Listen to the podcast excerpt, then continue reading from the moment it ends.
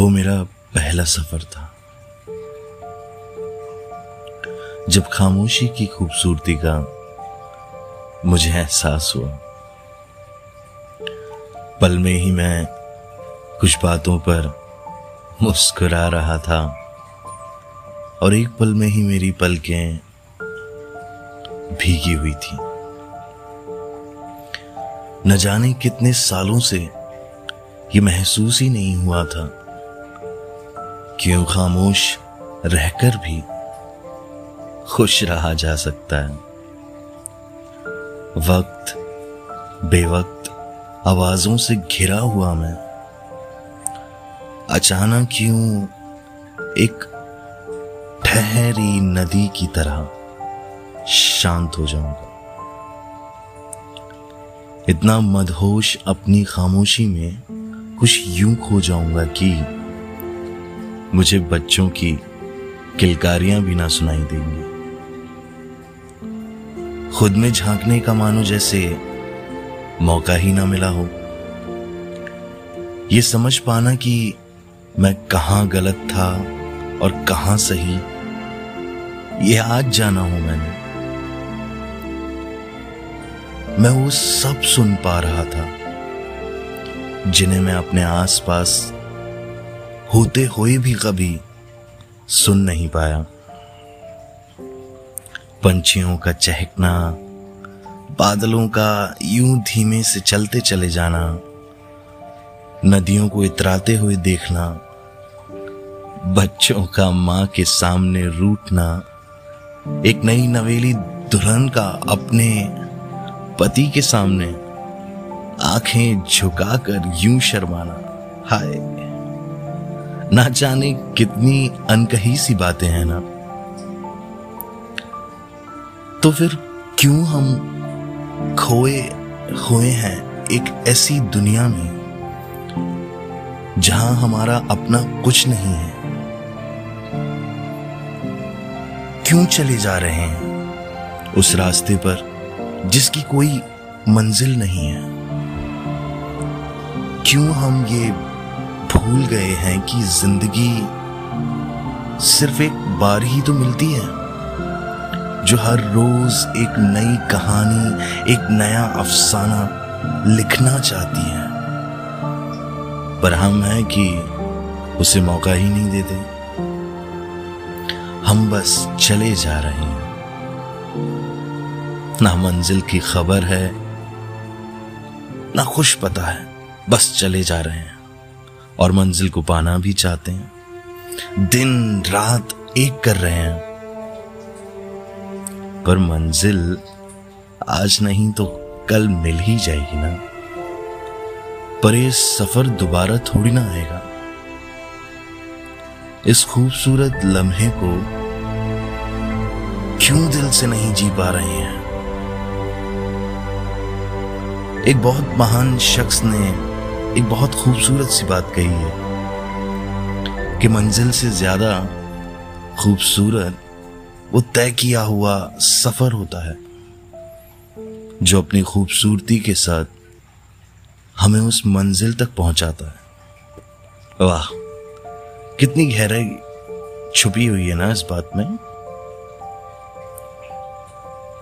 खुद के लिए वक्त ढूंढिए जनाब जो आपको पसंद है वो करिए।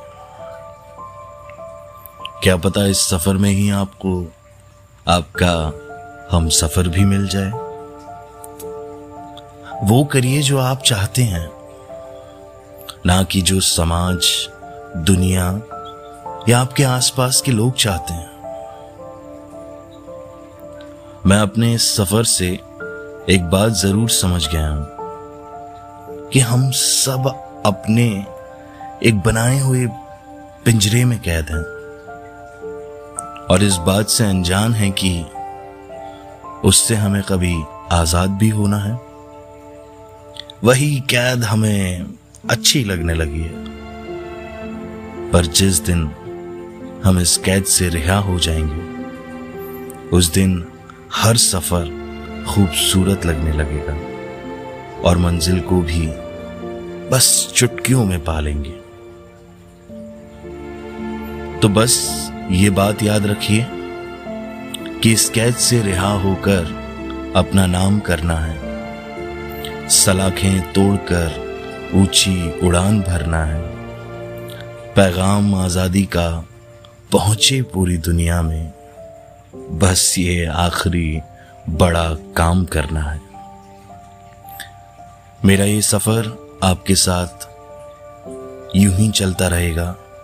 पर अब आपसे विदा लेता हूँ। अगले एपिसोड में एक नए जज्बात को लेकर फिर दोबारा आऊँगा। आप सुन रहे थे दास्ताएँ राजत किरदार। कितने अजीब से किरदार है ना। इस दुनिया में कोई पैसों के पीछे पागल है। तो कोई कुर्सी के पीछे, कोई शोहरत पाना चाहता है तो कोई बेशुमार दौलत, कोई खूबसूरत हुस्न की चाह रखता है तो कोई सालों साल तक किसी के आने की राह तकता है। ऐसी ही अजीब सी दुनिया में एक मनमौजी सी लड़की थी, जिसका नाम था मुनिया, जो अपनी ही दुनिया में खोई रहा करती थी। न दिन को ढौर, न रात की खबर। बस पूरे वक्त वो और उसका ट्रांजिस्टर। सुबह, शाम बस तेज आवाज़ में सारे गाँव को गाने सुनाया करती थी। खुशी हो तो गाने, और गम हो तो भी गाने। अपनी माँ से हमेशा डांट खाती थी। पर अपने बाबा की राज दुलारी थी। मुनिया अक्सर अपने बाबा से पूछा करती थी कि, बाबा, भला ये भी कोई नाम हुआ? मुनिया, ऐसा लगता है जैसे मैं कोई जानवर हूँ, या आप मुझको प्यार ही नहीं करते।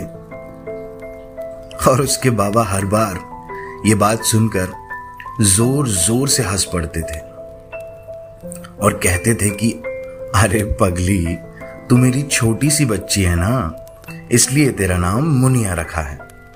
जिस दिन तू मेरी गोद में आई थी ना, बदल गई थी मेरी दुनिया, इसलिए नाम रख दिया मुनिया।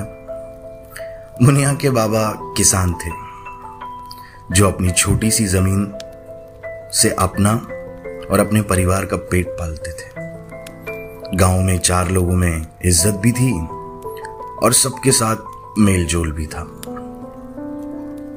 सब कुछ अच्छा चल रहा था। पिछले साल बारिश से फ़सल भी अच्छी हुई थी और मुनाफा भी दोगुना था। और इस साल भी बारिश का इंतज़ार जोरों से था। ठंड गुजर चुकी थी और गर्मी अपने तेज पर थी। और पूरा गाँव बस सावन के आने का इंतज़ार कर रहा था। हर साल गाँव में सावन से पहले मेला लगता था, जहाँ खूब धूमधाम से पास की नदी से पानी भरकर लोग पासी के टीले पर शिवजी के मंदिर में चढ़ाते थे। गाँव वाले ऐसी मान्यता रखते थे कि शिवजी को वो पानी चढ़ाएँगे और शिवजी खुश होकर खूब बारिश करेंगे। गाँव में उस दौरान खूब रंगारंग कार्यक्रम होते थे। कहीं दुकानें सजती थीं तो कहीं झूले लगते थे। कहीं गाने चलते थे तो कहीं ढोल के साथ नाच। और इस दिन का मुनिया को बड़ा इंतज़ार रहता था, क्योंकि उसे अपना ट्रांजिस्टर बजाने की ज़रूरत जो नहीं पड़ती थी। और देखते ही देखते सावन भी आ गया। काले बादल भी छाने लगे और एक दिन खूब बारिश हुई। गाँव के हर इंसान ने ऊपर देखते हुए शिवजी को प्रणाम किया और धन्यवाद किया। लोग इतने खुश थे कि सब अपने अपने सपने सजाने में लग गए। जो फ़सल के आने के बाद पैसा आएगा तो कोई मोटरसाइकिल खरीदता तो कोई कैमरे वाला फ़ोन। पर वो इस बात से अनजान थे कि शिवजी के मन में कुछ और चल रहा था। अगली सुबह भी बारिश हुई। पर रुकी नहीं। और धीमे धीमे वो तेज बारिश बाढ़ में बदल गई। मानो जैसे कोई श्राप लग गया हो। हर रास्ता, हर नहर अपने उफान पर थी। देखते ही देखते पानी घरों के अंदर आने लगा। सब लोग घबराए हुए थे। और मदद की गुहार लगा रहे थे। वो गाँव की मध्यम मध्यम हवा ने तेज हवाओं का रूप ले लिया था।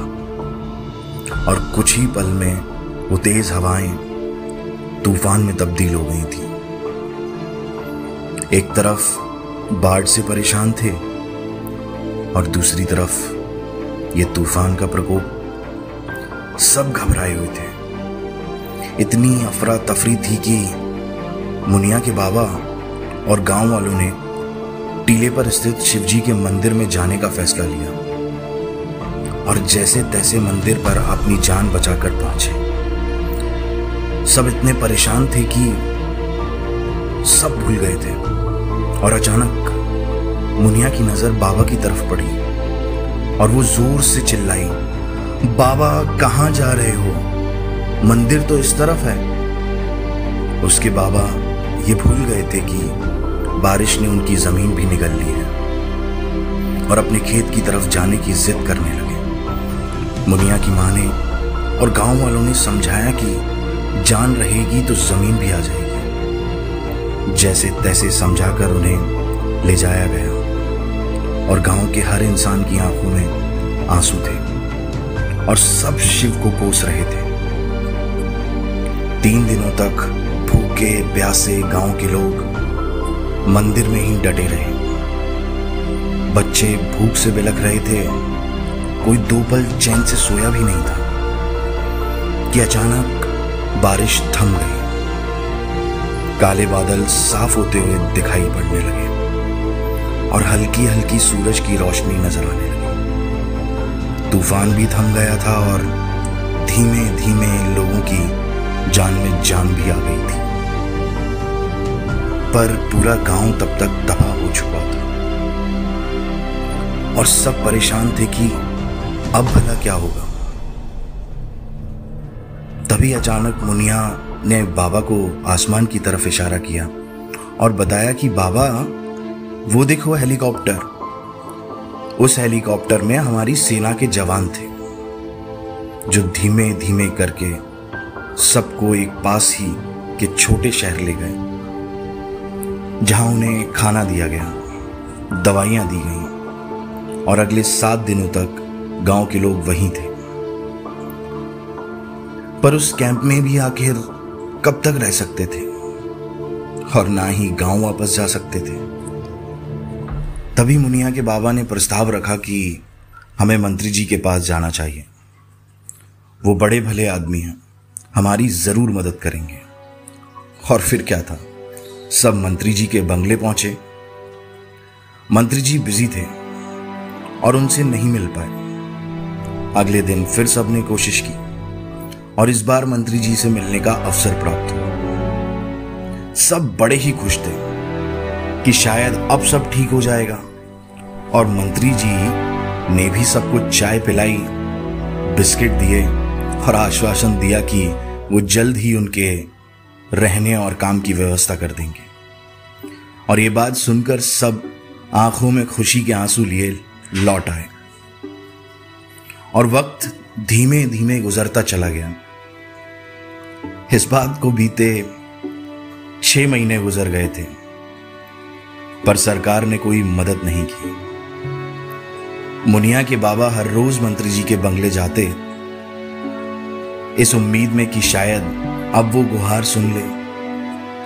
पर गुहार तो दूर की बात है। मंत्री जी ने गार्ड से कहकर उन्हें अंदर तक आने को मना कर दिया था। ना रोज़गार था, ना ज़मीन थी, ना खाने के पैसे और ना ही सर पर छत। हिम्मत भी टूट चुकी थी और हौसला भी। और एक दिन मुनिया के बाबा ने ऐसा फैसला लिया कि सब हैरान हो गए। उनके इस कदम को देखते हुए हर जगह मातम सछा गया। मुनिया के बाबा के मुँह से सफ़ेद झाग था, जो बहता चला जा रहा था, उसी पानी की तरह जिसने उनके गाँव को बर्बाद किया था, और उनकी आँखें खुली हुई थी। बगल में ही मुनिया की माँ का भी यही हाल था। पर सब मुनिया को और अचानक एक पेड़ के पास, सड़क के किनारे, मुनिया अपने ट्रांजिस्टर के साथ गिरी पड़ी हुई थी। जब उसे गोद में उठाया तो मुनिया के मुँह से भी वही सफ़ेद झाग निकल रहा था। हड़बड़ाहट में मुनिया के मुँह पर पानी मारा गया। इस उम्मीद में कि किसी एक की जान तो बचे। पर तब तब बहुत देर हो चुकी थी। मुनिया भी हमें छोड़कर जा चुकी थी। जब डॉक्टर के पास ले जाया गया तो पता चला कि तीनों की मौत जहर से हुई है। और मुनिया के बाबा की जेब में एक खत मिला, जिसमें लिखा था, तिनका तिनका करके घर बनाया था। मेहनत से चार पैसे लाया था। जालिम हवा उड़ा ले गई दुनिया। दूध पी रही थी जब मुनिया। रियासतों से जब गुहार लगाई, पैर की जूती सर पर खाई। दर बदर भटक कर दो रोटी लाया था। जहर को नमक कहकर उसमें मिलाया था। क्या बताता उसे? कैसे बसर कर रहे हैं? हालातों से हारे हर दिन मर रहे हैं। दोने वाले में काम हो गया। सजाया हर ख्वाब कहीं खो गया। फिर खामोश सी हो गई दुनिया और सुकून से सो गई मुनिया। और फिर वो ट्रांजिस्टर कभी नहीं बजा मानो जैसे उस ट्रांजिस्टर के अंदर की जान भी मुनिया के साथ ही चली गई चलिए अब आपसे विदा लेता हूँ। मिलेंगे अगले एपिसोड में एक नए जज्बात को लेकर। तब तक के लिए अलविदा। आप सुन रहे थे दास्ताएँ राजद।